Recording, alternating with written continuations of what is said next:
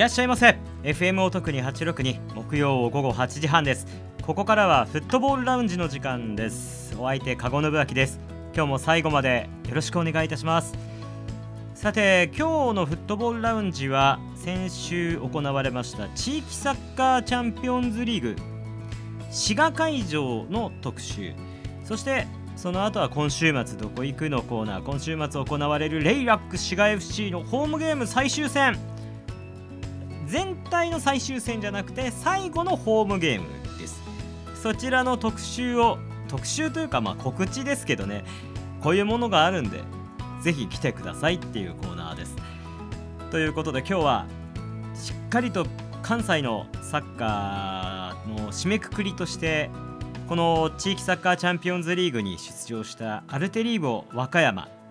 海津監督のインタビューそしてまあ、番組ではですけれどももう一つ福井ユナイテッド。このフットボールラウンジでも何度か取り上げてきましたし、まあ、僕自身が福井住みというのもありますけれども福井ユナイテッドの藤吉監督の統括をお届けをいたします。そしてこの番組のポッドキャスト関西フットボールラウンジではジョイフルホンダつくば FC 山崎選手そして副島監督さらに B トップ北海道の吉行選手磯部監督。この4方のインタビューもご紹介をいたしますのでぜひ番組終了後は関西フットボールラウンジとポッドキャスト検索をしてお聞きください。よろしくお願いいたします。多分50分から60分くらいなんじゃないかな。番組は28分なので8時58分までお楽しみください。よろしくお願いいたします。それでは今日もフットボールラウンジキック!オフです。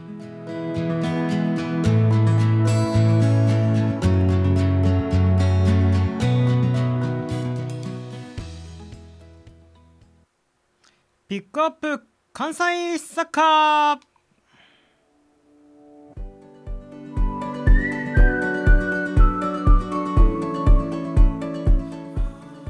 さあということでお送りする関西サッカーの動きというよりは今回は地域サッカーチャンピオンズリーグの特集ですから全国の地域リーグすべての結果を左右する大きな大会ということなんですが地域サッカーチャンピオンズリーグは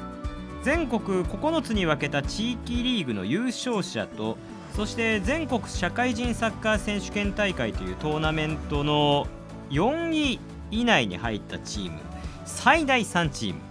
今回はこれから2チームしか出なかったので100年構想枠というものを使って栃木シティ FC が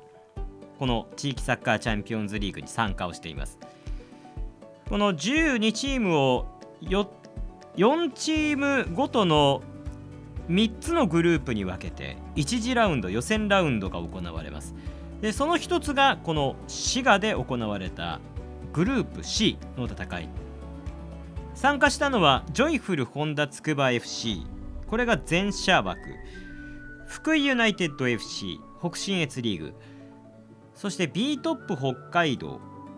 北海道リーグ。そして関西王者のアルテリーボ和歌山。この4チームでした。これが11月の10日から12日の3日間にわたって行われました。結果からご紹介をしましょう。関西から参加をしたアルテリーボ和歌山と福井ユナイテッドが初戦を対戦して0対0の引き分け。そして10日ジョイフルホンダつくば FC 対 B トップ北海道が戦って3対2ジョイフルホンダつくば FC が勝利を挙げました。そして2日目はアルテリーボ和歌山対ジョイフルホンダつくば FC が引き分け福井ユナイテッド FC 対 B トップ北海道が2対1で福井ユナイテッドが勝利。で3日目迎えた段階でジョイフルホンダつくば FC と福井ユナイテッドが勝ち点4アルテリーボ和歌山が勝ち点2そして B トップ北海道が勝ち点0という中でもう B トップは敗退が決定。最終日は3チームに可能性が残っていたんですけれども第1試合でアルテリーボ和歌山が B トップ北海道に敗れたことによって可能性がなくなりました。そして福井ユナイテッド FC 対ジョイフルホンダつくば FC の第2試合が1対1引き分けで終わったことによって総得点の差でジョイフル本田筑波 FC がグループ1位。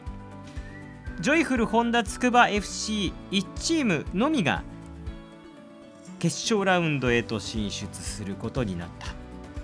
という結果になりました。この関西から参加をしたアルテリーボ和歌山そして取り上げてきた福井ユナイテッドこの2チームともこの滋賀会場を勝ち抜くことはできませんでした。ということでこの大会を終えました。まずはアルテリーボ和歌山海津英史監督のお話から伺いました、まあ、アルテリーボ和歌山は関西リーグを2年連続で優勝したわけですけれどもまたもこの地域サッカーチャンピオンズリーグの予選ラウンドで涙を飲むという結果になりました。それを踏まえてアルテリーボ和歌山海津英史監督の統括をお聞きください。はい、アルテリーボ和歌山海津監督にお越しいただきました、はい、非常に、えー、苦しい地域 CL3 試合になってしまいましたが、えー、統括からお願いできますか？うんそうですねやはりあのー、まあ3戦ともねあのある程度準備してはきたんですけどもまああのー、やはりね第1戦目をすごい重要にしてたので、まあ、あそこでねやはりこう乗り切れなかったなっていうのがやっぱ最後までこう続いていったかなっていう感じがします。久保選手もあの優勝した時にどこかで勢いが必要になるということをお話しされてましたけど、やっぱり何かこうそれができないポイントがあったんですか？うんまあ、その辺はねちょっとどうかまたゆっくりと考えてみなきゃいけないですけど、まあ、やっぱりねあの第1戦目でやはりねあの先制点取ったりとかねこうするとこうぐっと勢いが出てくるんですけども、まあ、やはりねうちの場合ずっと無失点ではいたんですけども無得点っていうのもあってやっぱりこの第3戦も先制されてでやっと1点取ったのも、まあ、どっちかというと、ね、追いついたという1点だったので、まあ、なかなかこうぐっと、ね、波に乗り切れなかったっていうのがやっぱり最後まで響いたかなとは思いますね。僕も含めてその外部の人間からするとやっぱりちょっとアルテリーボスケジュールが厳しすぎるんじゃないかっていう見方もされるかなと思うんですけれども、うん、そういう点については影響みたいなものがあったと感じますか？うんそうですね、まああのまあ、国体の時期とやはり前者の時期のところがやはり固まってたっていうのは非常に厳しかったのと。まあまあいろいろね、あのー、公式戦もまた関西でもありますので、まあまあその辺のところはあのちょっといろいろとね、あのいい部分とやっぱりあの悪い部分も、まあ、もちろんあるとは思いますけども。まあでもあのまあねそれはもう初めから分かっていることなんで、ね、はい、まあそれはもう言い訳にはならないんですけども、まあ確かにちょっとね選手にとってはまあ非常にタイトなスケジュールであったなっていうのはまあちょっとまああの感じる部分は多少ありますね。はい。またここ抜けてたら全然感想も違いますしね。そうですね。まあそれ以前にやはりまああのー第1戦目でね、やっぱりまあ乗り切れなかったっていうのが最後までやっぱり響いたと思います。この3試合を含めて来年ここを突破するために何が必要だなということを感じましたか？そうですね。やはりあの決定力といいますか、まあ、ある程度ねこうボールを持ってゴールまでは行くんですけどもうんやはりね相手がしっかりこう粘り強くまあ、守備してくる中でもねやはりそこでもやっぱ決めきる精度プレーの精度っていうんですかね。やっぱそういうのはやっぱりもっともっと上げていかないと、まあ、あのやはり手にはつながらないし決定力につながっていかないなっていうふうには思いますね。はい、ありがとうございます。最後に本当にホームのような、うん、メインスタンドにもたくさんのサポーターが来られてました。最後にあのサポーターに、まあ、KSL アストレンジカップもあるんですけれども、はい、最後にメッセージお願いできますか？そうですね。あの本当にあの昨年度もこの1次リーグで、えー、悔しい思いをしてまあ、本当にあの皆さんにはね応援に来ていただいてたくさん応援に来ていただいてもなかなかそれに報いることができなかったと思います、まあ、本当にそれはもうあの私自身の責任だなというふうに思いますので、まあ、でも選手は最後まであの一生懸命頑張りましたしまたその選手に本当声援を最後までしていただいてあの本当に良かったと思いますしありがたかったです。あのやっぱり和歌山のサポーターすごく温かいんであの本当にあの勇気づけられてき、えー、ましたけども、まあ、なんとかあのー、ね来年は、まあ、その雪辱を、してもらうようにね、あの本当に引き続き、えー、選手たちをしっかりとまた支えていただきたいなというふうに思います。あの本当にありがとうございました。はい、ありがとうございました。海津監督でした。お疲れ様でした。はい、ありがとうございました。すみません、ありがとうございました。アルテリーボ和歌山海津監督のインタビューでした。なかなか苦しい3試合になってしまったなという印象ですけれども、まあ、アルテリーボが勝ち抜くためには爆発力がちょっと必要だよなっていう感覚はあったんですけれどもまさにその苦しいところで爆発して点を取れるっていうところがまさにその足かせになってしまったかなという気がしました。さあ、えー、それこそまあ勢いなんですけどね。では続きまして福井ユナイテッド FC 藤吉真二監督の記者会見の模様をお届けをいたします。ちょっとあの僕と一緒にやってるオフィシャルの方の声が入らなかったのでそちらの方は僕の方で代わりにちょっと声を入れさせていただきます、えー、1勝2分け無敗ながらも敗退となってしまった福井ユナイテッド FC 藤吉真二監督のインタビューです。まずは3試合の統括からお願いいたします、えー、そうですね、えーまあ、最終的に、えー、決勝ラウンド行かなきゃいけない状況だったんですけど、まあ、最後行けなくて、えー、非常に残念です。でもあのあの選手には本当感謝しててあの本当に全力でやろうっていうところを全力で本当戦ってくれましたしあの本当にあの自分であの言うのもなんですけど監督として見ててあの素晴らしいチームだなと思いながら参戦見てましたであの本当、えー、これに向かって福井の人たちが本当サポートしてくれててで、まあ、いろんなあの、まあ、グラウンドを提供してくれたりとかあのいろんな応援のなんか、えー、催し物やってくれたりとか、えーまあ、お守り作ってくれたりとかあと、まあ、フロントの人たちもいろんなことを、えー、僕たちがやりやすいやってくれて。えー本当に、えー、サポーターたも本当にもう、えー、まるでホームでやるような雰囲気を作ってくれてで本当最高の環境であの他にはない環境で、えー、できたこと本当に、え、感謝してますし、えー、本当に特に選手とスタッフ、え、スタッフもあの本当に寝ずに、えー、分析してくれてでそのためにいい、えー、形で勝つことができたりいろんなところがあってあの本当感謝してます、すべてに。ただ、えー、非常に、えー、やっぱり行かなきゃいけないと思ってたんで残念です、本当に。はい、勝ち抜くために足りなかったものとは何でしょうか？まあ、本当やっぱかあの勝てなかったことが一番足りなかったことだし、えー、やっぱりそのもしかしたらその、えー、やっぱ点取るとこだったり守るとこだったりっていうのは、えー、足りなかった部分だと思いますけどもあの試合のゲーム内容だったりあの試合の運び方だったりあのそこはもう僕が誇れると思うのであの本当にすごいチーム作れたなと思いますしあの誇りに持ってますその代わりでもやっぱりその、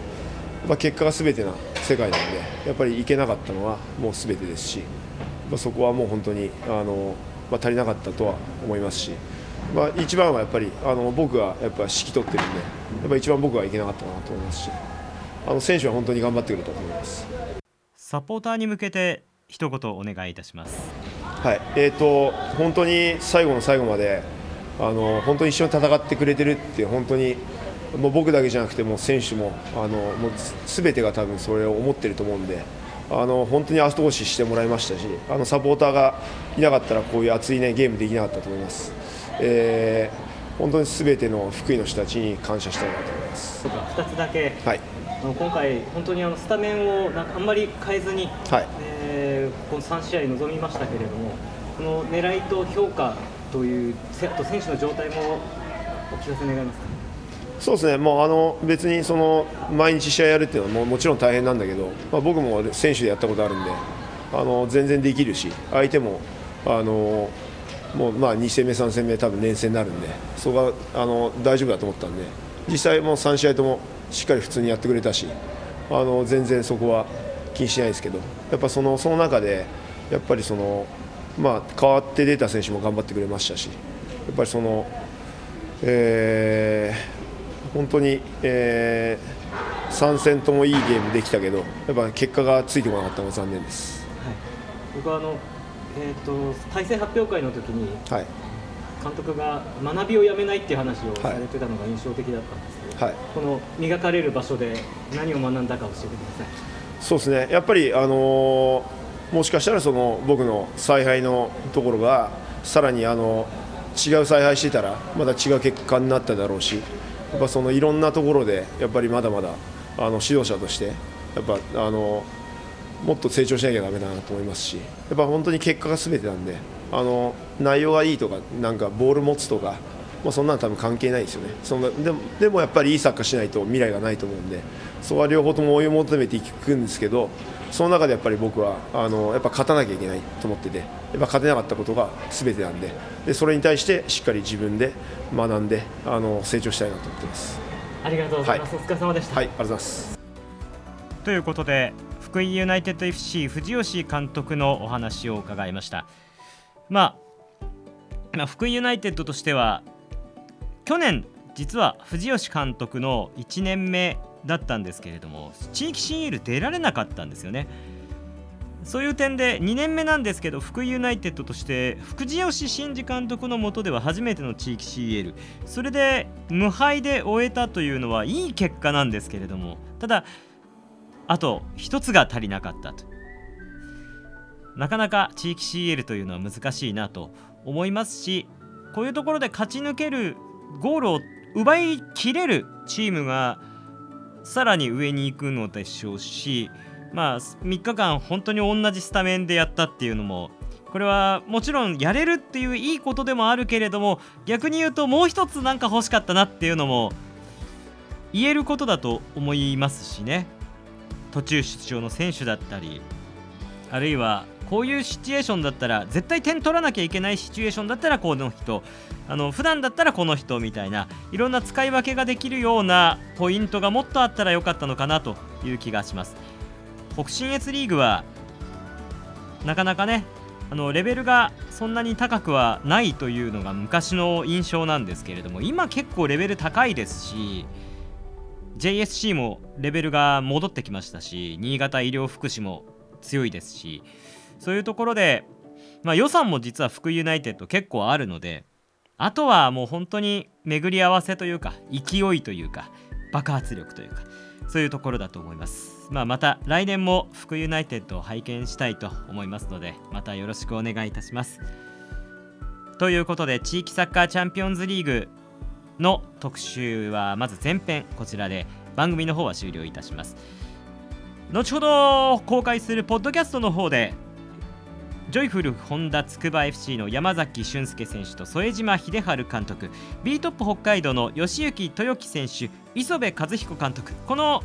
4方のインタビューをお届けをいたしますのでよろしくお願いいたします。ではピックアップ関西サッカーでした。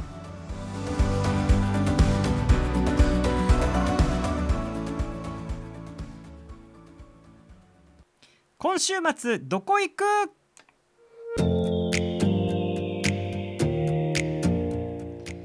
さて今週末どこ行くのコーナーはもちろんレイラック滋賀 FC スタジアム DJ の私でございますので19日11月19日に行われるレイラック滋賀 FC の今シーズンホームゲーム最終戦ご紹介をいたします。11月19日の午後1時13時キックオフ。しかも関西ダービー。レイラック滋賀 FC 対 FC ティアモ枚方。昨年の民謡琵琶湖市がレイラク滋賀 FC の救命ですけれどもその監督を途中まで務められていた大月さん大月宏さんがコーチを務められていてさらに僕が縁のあるガンバ大阪の二川さんが監督を務めていてガンバ大阪 U23 時代に僕が名前を呼んでいた柴本蓮選手もいますしあとは元民謡琵琶湖滋賀の竹下選手もいますしあとは元おこしやす京都 AC のね藤崎選手がいたりとかいろいろと何かと縁がある関西ダービーになります。この試合ではちょっと面白いイベントがまた行われるんですね、えー、このティアモ枚方は違うんですけれども該当しないんですけれどもチームのプロチームプロスポーツチームのユニフォームとかグッズこのレイラック滋賀 FC 以外のプロスポーツクラブのユニフォームやグッズを持参して持ってきた方を対象に無料観戦キャンペーンを行います。ですからまあガンバ大阪でもいいですしセレッソ大阪でもいいですしあとは野球ね阪神とかでもいいですしあとはシガレイクス京都ハンナリーズ。B リーグのクラブでもいいですしね。とにかくどんなプロスポーツのチームのものでも大丈夫です。海外のチームでもいいんじゃないですか？分かれば。でこれ前回もハロウィンの時にやったんですけれども結構まあこれプロスポーツのファンって本当にこう何ていうかプライドのある方というか自己主張の強い、えー、ところがあるのでスポーツこれプロなのかどうなのかっていうのが微妙なものをつけてくる方もいらっしゃったんですけれども結構運営される方それを確認する方が大変になるので申し訳ないんですけれどもそのできればそプロだと分かるやつを1つ持ってきてで、えー、そのプロかどうか分からない難しいやつ以外にね本当にもこうプロだって分かるやつを1個持ってきてくれれば本当に運営側としてはありがたいなと思うんです誰か1人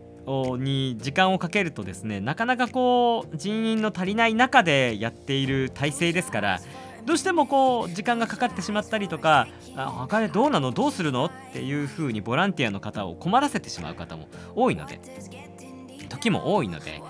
ぜひぜひあのお気遣いいただければと思います。まあ、なかなか、あのー、今シーズン最後の方になってきて観客の方々がたくさん増えてきてあのもう本当にその心苦しいことではあるんですけれどもちょっとまだまだまだこのたくさんの人数をさばくということに慣れていない部分が我々としてもありましてご面倒をおかけしております。本当に皆さん申し訳ございません、えー、ですのでぜひともまあ3度目の正直ということでね、えー、だんだん慣れてきてはいるんですけれども、えー、このイベントも円滑にできれば何の事故もなく何の問題もなく安全安全安心で終わるために少し皆さんもご協力いただければと思います。本当にご面倒をおかけして申し訳ございません。でこのレイラック滋賀 FC の J リーグ参入応援観戦キャンペーンも第2弾となるわけですけれどもここで今レイラック滋賀 FC は2位に入ることができれば J リーグに参入する可能性がわずかにあると、まあ、もちろんそのライセンスの問題がまだ継続審議中ですのでこれはもちろん観客数とかそのスタジアムの照明問題とかいろいろあるんですけれどもそういう点でいろいろカードルは複数あるんですけれどもでもでもでもその中で観客を集めたりそういう努力をするということは必要ですしまずはその2位以内に入らないとまず話にならないという状況です。で2位のソニー仙台 FC とは勝ち点3差。で得失点差が2つということで残り JFL は2試合。なんとかこうここを逆転して2位でリーグを終えて J リーグ参入のためのハードルを1つ乗り越えておきたい。乗り越えておかなければ先がない。という状況にあります。ぜひ今まで J リーグがなかった J リーグ、えーと、滋賀県のチームに J リーグに1つ入ることによっておそらく関西のサッカーにも非常に大きな、えー、ポジティブな影響があると思います。もちろんそれはアルテリーボ和歌山もそうですし FC 大阪奈良クラブが上がったことによってこのサッカーが本当にこの関西で盛り上がってますしそこに滋賀県も1つまた首を突っ込みたいなと思っておりますのでぜひとも皆さんよろしくお願いいたします。JFL 第29節。レイラック滋賀 FC 対 FC ティアモティアモ枚方の関西ダービー。11月19日。13時からキックオフとなっております。日曜日です。ちょっと寒いですけどえーと、布引グリーンスタジアムという東近江の会場なんですがもう風が強かったりすることが多いのでちょっと高台にあるんでね。結構寒い日になるような気がするので暖かい格好でぜひ布引グリーンスタジアムでお越しください。まあ観客数がちょっと読めないところはあるんですけれどもただ、まあ、少なくとも1500人以上は来るんじゃないかなと我々予測しているので駐車場の方がちょっと足りなくなる可能性があるかなという気がします。車で来られる方はもうとにかく早めに2時間前とかに来るしかありませんね、えー、でそうじゃない方は公共交通機関あるいは乗り合わせでお越しいただければと思います。よろしくお願いします。まあ、こちらとしてもちょっとシャトルバスが出るかもしれないという話も聞いてるんですけれども今のところアナウンスがないので出ないでしょうね。はい。あのそういう点もちょっとアクセスの方も含めてぜひお越しください。もちろんあの FC ティアも枚方のファンもファンの方々も近いですから。近いと言ってもそれほど近くはないんですけどあの東近江まで、えー、ぜひ応援に来てください。よろしくお願いいたします。素晴らしい雰囲気で関西ダービー行えればと思います。普段サッカー見ないという方々も布引きグリーンスタジアムにお越しください。いろいろ本当に美味しそうなご飯も今も詳しく説明はまだオフィシャルで出てないので言えないんですけれどももしかしたらラジオが放送されてる時にはバーンと出てるかもしれないですけどホームゲーム最終節ということでいろいろ皆さんに楽しんでいただけるようなそんなイベントそして、えー、マルシェご用意する予定となっております。ぜひお越しください。11月19日布引グリーンスタジアム東近江市布引グリーンスタジアムでレイラクシガ FC 対 FC ティアム枚方です。プロチームのグッズユニフォームを持ってきた方は無料招待です。当日のその受付の確認でいけますからね。ぜひお越しください。よろしくお願いいたします。ということでもうそろそろエンディングの時間となりました。この後関西フットボールラウンジポッドキャストでは B トップ北海道そしてジョイフルホンダつくば FC この2つのチームのインタビューもお届けをいたします。ラジオの方はまた来週 FM お得に862木曜8時半にそしてポッドキャストの方はここからまだ引き続き再生ボタンを押したままでよろしくお願いいたします。ということでフットボールラウンジお相手籠信明でした。最後までありがとうございました。ではまた来週番組お会いをいたしましょう。8時30分でお会いをいたしましょうね。ありがとうございました。バイバイ。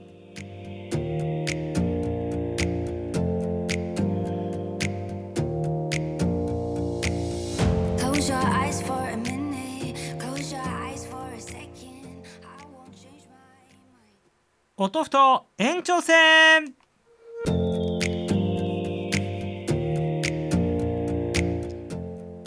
さて音ふと延長戦です。ポッドキャストをお聞きの皆様だけにお送りする特別なプログラムです。ここからは地域サッカーチャンピオンズリーグの延長戦ということでこの4チームのグループを勝ち抜いたジョイフルホンダつくば FC こちらの山崎俊介選手昨年 FC 大阪にいらっしゃいましたよね。とあとは監督2012年から2017年まで監督。そして2012年に復帰をして現在は監督兼強化部長だと思うんですが副島秀治監督。このお二人。そしてビートップ北海道からビートップ北海道から吉行豊樹選手。ビートップ北海道は昨年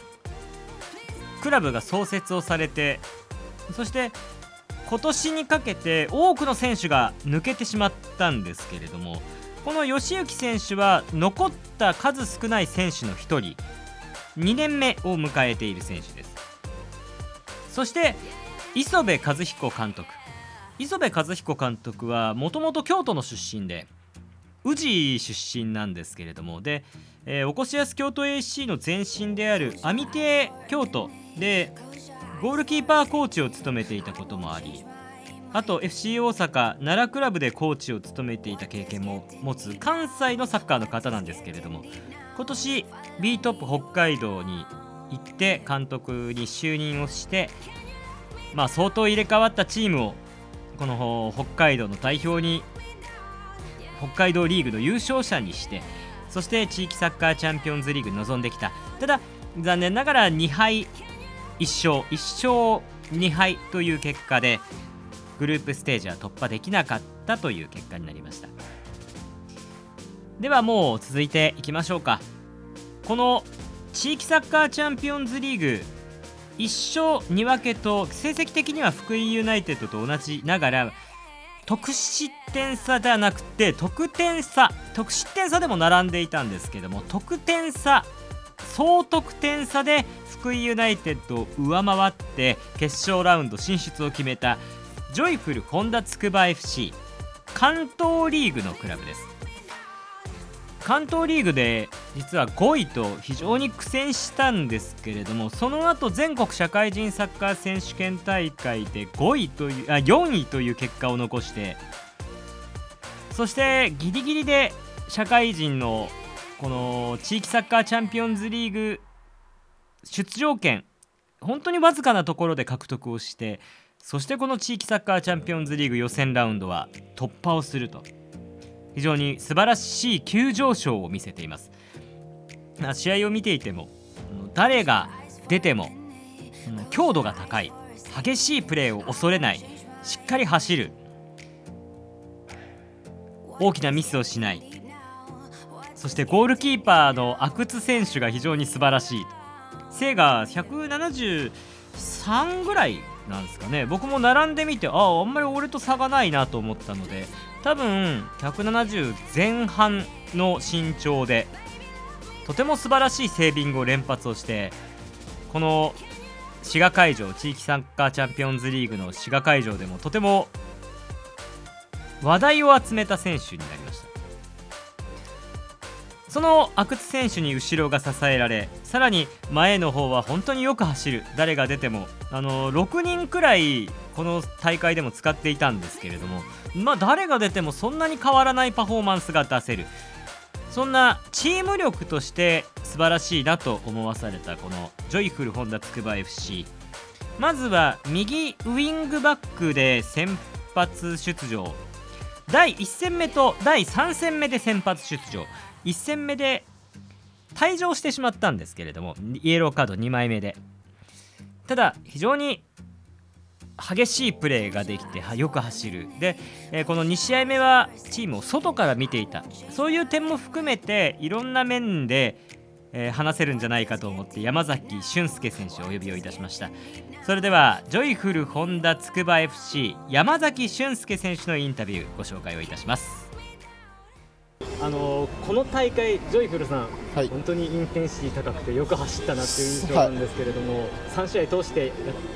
2試合目退場だったんですはい、2試合目欠場。だったんですけど、はい、まあ、3試合チーム見ててどうでしたか？そうです、まあ、自分たちはまあ結構比較的に若い選手が多いんで、まあ今日もエンジンとか結構自分が相手よりも若いんで、まあ、若さを武器に相手よりも走ろうっていうそういうスローガンでやってるんで、えー、まあ、それがうまくみんなの力になってて、えー、それが多分結果にもつながってきたと思うのでそうですね。自分たちの良さは出したと思います、あのまあ、2試合目も退場ですけど今なら笑って話せますしあそうです。あああいうプレーを恐れないでやろうっていう感覚があったのかなとそうですね。結構ああいうプレーで、まあ、自分スピードを生かしたプレーが特徴なので、まあ、ああいう届く場面は行ってそのまま自分で行っちゃおうっていう感じがあったんですけど、まあ、1, 万1枚目のカード出ちゃったんですけどあれは、まあ、まあ審判の判断にもよると思うんですけど、まあ、これからもああいう場面は恐れずに自分のプレーを信じてやっていこうと思います。はい。決勝ラウンドに向けて本当にあの誰が出ても全然パフォーマンス変わらないところですけど、はい、仲間のプレーを見ててどうでしたか？そうですね、まあ、自分は、まあ、退場しちゃって2試合目2試合だったんですけど、まあ、3試合連続の人もいて、まあ、足がつらないで最後まで走り抜けるそういうところはまあ自分たちの武器だと思うので、まあ、決勝ラウンドでもそういう相手よりも走ることをすれば、まあ、必然と結果もついてくると思うので、まあ、そうですね若さを武器に自分たちで頑張ろうと思います、まあ、決勝ラウンドといえば関東祭りみたいな感じになっちゃいましたけど、ね、相手もまあよく知ってるですし、はい、どういうイメージで臨みますか？そうですね栃木さんとボンズさんは、まあ、リーグ戦でもまあ、栃木さんには1勝させていただいたんですけど、はい。まあ、ボンズさんには2敗してるので、まあ、本当最高の舞台で、まあ、借りを返せる舞台なので、はい。まあ、恐れず自分たちらしくやって、まあ、必ず JFL 昇格をしたいと思います。はい、ありがとうございます。最後に、まあ、遠くまで応援に来てくださったサポーターにはい一言お願いできますはい、そうですね、まあ、す前者の時も、まあ、佐賀まで遠い中大きな声援を送っていただいたので、まあ、まあ今回も滋賀まで本当に辛い場面とかもあったんですけど、まあ、そういうサポーターの方々の声援があったから一歩出たり最後まで走り抜くことができたので、まあ、次は関東で多分より多くのお客様あサポサポーターの方が来ると思うので、まあ、ホームらしくはい自分たちらしく頑張っていくのでちょっと応援の方また、はいお願いしたいと思いますたくさん来てほしいですね。はいところまでありがとうございます。はい、はい、またあの決勝ラウンドも楽しみにしてます。ありがとうございました。はいお疲れ様でした。ありがとうございます山崎俊介選手のインタビューでした山崎選手右ウイングバックでとてもこうなんだろう勢いがあるプレーをしていてとっても印象的。でもあんまりねあのボールを持って長くこうこねたりしないんで写真撮るのは難しかったですね。だから実際写真があんまり残ってなくて後で困ったんですけど。まあ、山崎選手また多分あの決勝トーナメントでも決勝ラウンドでも出ると思うので皆さん注目をしてください。で続きましてジョイフルホンダつくば FC 監督を務めている副島さん。副島秀治さんのインタビューをご紹介をいたします。副島さんはこの最終節ジョイフルホンダつくば FC は福井ユナイテッドとの対戦だったんですけれどもあの副島さんが監督を務めて2年目の2013年の全国地域サッカーチャンピオンズリーグで当時は地域決勝という名前だったんですけれどもサウルコス福井と山口の会場で戦って4対3で敗れてるんですね。そのことも含めてまあそれ以来の10年ぶりの福井戦だったということでそれも含めて聞いております。ではジョイフルホンダつくば FC 副島秀治監督のインタビューです。どうぞ。ということで、えージョイフルホンダつくば FC、副島監督です。まずはもう決勝ラウンド進出おめでとうございます、はい、ありがとうございます。この3試合の統括からお願いできますか？そうですね、もう、あのー短い短期決戦になるので、もう全部勝つっていうつもりで、この、あのー地域チャンピオンズリーグに臨んできて、まあ、結果としては一勝2分けっていう形だったんですけど、しっかりその次へつなげるっていう成果を出せたので、まあ、それはもうチームとしてすごく戦えた証拠だと思うので、それは非常にもう、あのー素直に嬉しく思ってます。はい。もうあの関東リーグの結果を見ていた時から、はい。そこから全社で急上昇して、はいはい。とにかくたくましいチームになったなという印象なんですけど、どんな変化があったと監督としては感じそうですね、なんか大きな変化っていうよりは、まあ、一人一人がこう最初の立ち上げのところから、あのー積み上げてきて、でまあ、もう本当に目標とするのが JFL 昇格っていうところだったので、まあ、その道順っていうのは、まあ、リーグ戦からもありますし前者からもあるっていうのをもう常にチームの中では共有しながらやってきてだんだんとこうみんながコンディションを上げてきたりあのやれることが増えてきたっていうところなのでなんかこれといって大きな変化っていうよりはだんだんとこう良くなっていってで、まあ、それこそ前者前のところでトレーニングマッチとかそういったところで自分たちで手応えをいろんな形で掴んでいたのがチームとしての自信につながったのかなというふうに思ってます。今回は本当インテンシティが高くて誰が出てもはい。パフォーマンスが落ちない、どんなこうことを強調して大会に臨んだんでしょうそうですね。もう自分たちの強みはハードワークだったり、まあ、チームで戦うことっていう本当にチーム力だと思っているので、まあ、そこは本当に一人一人が意識してやれてるところだしそこは意識して本当にみんなが戦ってるなっていうふうには僕もあの感じてますし、あの監督としては非常にありがたいです。はい。ちなみに福井とは多分2013年そうですね10年前ですね。僕ちはい。なみにあの会場いたんですけど、あ本当ですか？はい、どうですかこの10年ぶりですですね。10年ぶりの福井戦。ね。リベンジ達成となりましたけど、そうですね、本当、あのーその当時にいた選手からあの連絡が来て、あのリベンジだね、リベンジですねって話が来たんですけど、まあ、まさに本当にそのリベンジで次の決勝ラウンドに進めるっていう、こういう本当に素晴らしいシチュエーションになって、であの実は6番、今日あの出てた選手がいたと思うんですけど、実は10年前も福井戦に出てて、実はハットトリック決めてるんですね。あ4対3はい、4対3で、でも逆転負けしたっていうところで、彼にとっても非常に大きなリベンジになったのかなというふうに思ってます。はい、決勝ラウンドはなんか関東祭りみたいな感じになってますけどね。リーグ会場も栃木だし、はい。そこに向けてどういう戦いしたいなと感じますそうですね、もう本当に高校が始まるところから一戦一戦、6勝すれば JFL に上がれるんだっていう話をしてきたので、もう一試合一試合しあのしっかりと戦って、あの勝ちを目指してやっていくっていうこと以外にはないかなと思いますので、まあ、それを突き詰めていきたいと思います。ありがとうございました、はい。お疲れ様でした、はい。ありがとうございましたジョイフル本田つくば FC 副島監督副島秀治監督にお越しいただいてお話を伺いました。まあまあ、ジョイフル本田つくば FC さんとしてはやっぱりリーグを終えた時点でもう失うものなかったと思うんですよね。そこでもう全社に全掛けしてでそこで負けられない戦いをずっとやってきてでその中でチームのピークがここに向いてきたっていう気はすごくするんですよね。チームの全体のパフォーマンスがすごく高まってきたように見える。まあその前を僕は知らないんでね。なのでこのピークが2週間その決勝大会が来るまで続けばこれは面白い存在になるんじゃないかという気がします。まあもちろん彼らにとっては決勝ラウンドも失うものがない大会というかもう負けて当たり前。勝ったらご褒美だよみたいなそれぐらいの大会だと思うので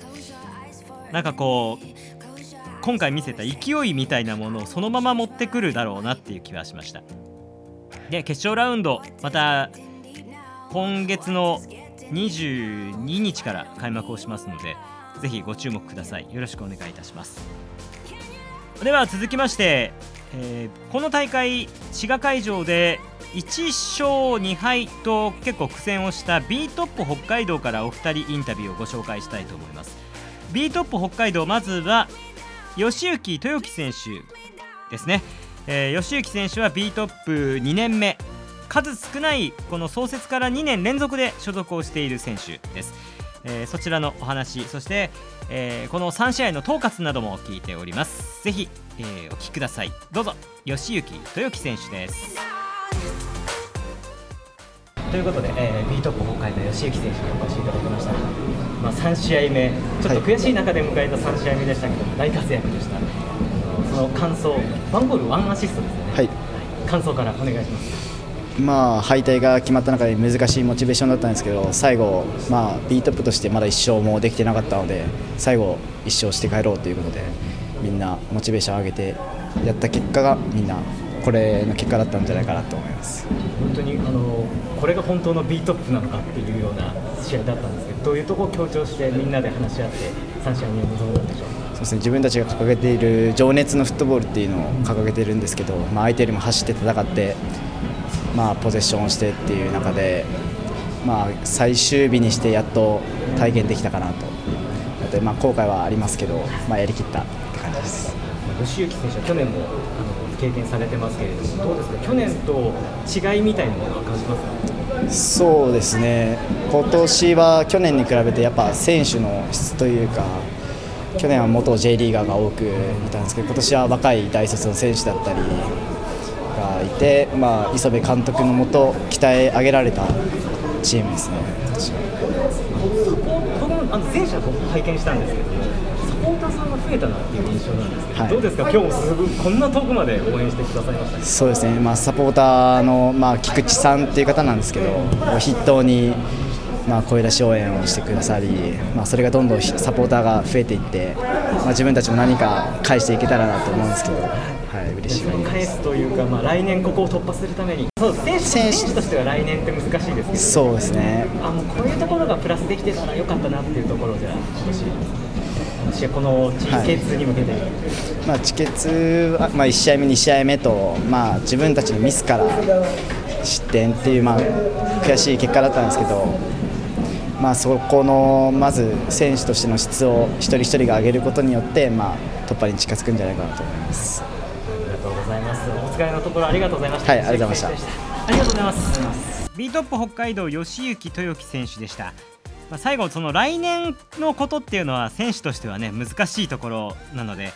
えー、僕の質問が間違ったなという気がしますけれども。まあ B トップもその選手が昨年から大きく入れ替わっ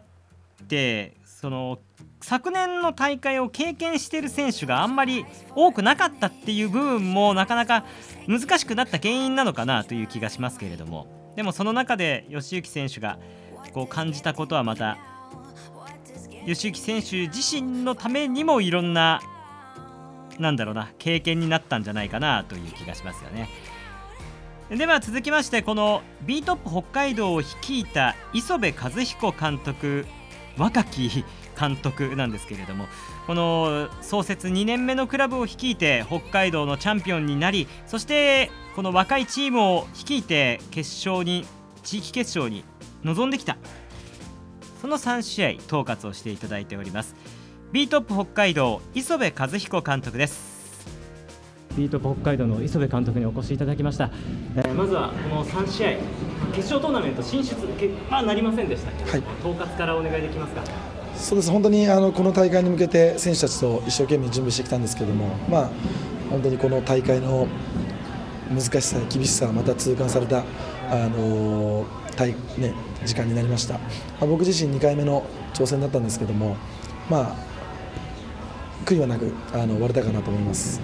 まあ、あの3試合見ると尻上がりというかあの最後は本当にあこれが本当の B トップなのかというような試合でしたけど、どういうところを強調して臨まれた？そうです本当若い選手が多く本当にアグレッシブであのボールも人も動くサッカーを本当に展開してきてはやってきたんですけども、まあ、僕も含めてまだ経験不足であったのでやっぱり最初の入りのところとかちあのスタジアムの雰囲気とかに、まあ、少し飲み込まれてしまったのが残念だったかなと思います。これを踏まえてまた次来年ここを突破するために何が必要だなと感じました？本当にもう初めての止血の選手もたくさんいましたしあのクラブとしても2回目の出場だったので、まあ、この大会で勝ち抜くための術というかそういうものをあの今回得たと思っているので、まあ、それを踏まえて北海道に帰ってからこの日のために1年間また頑張っていきたいなと思います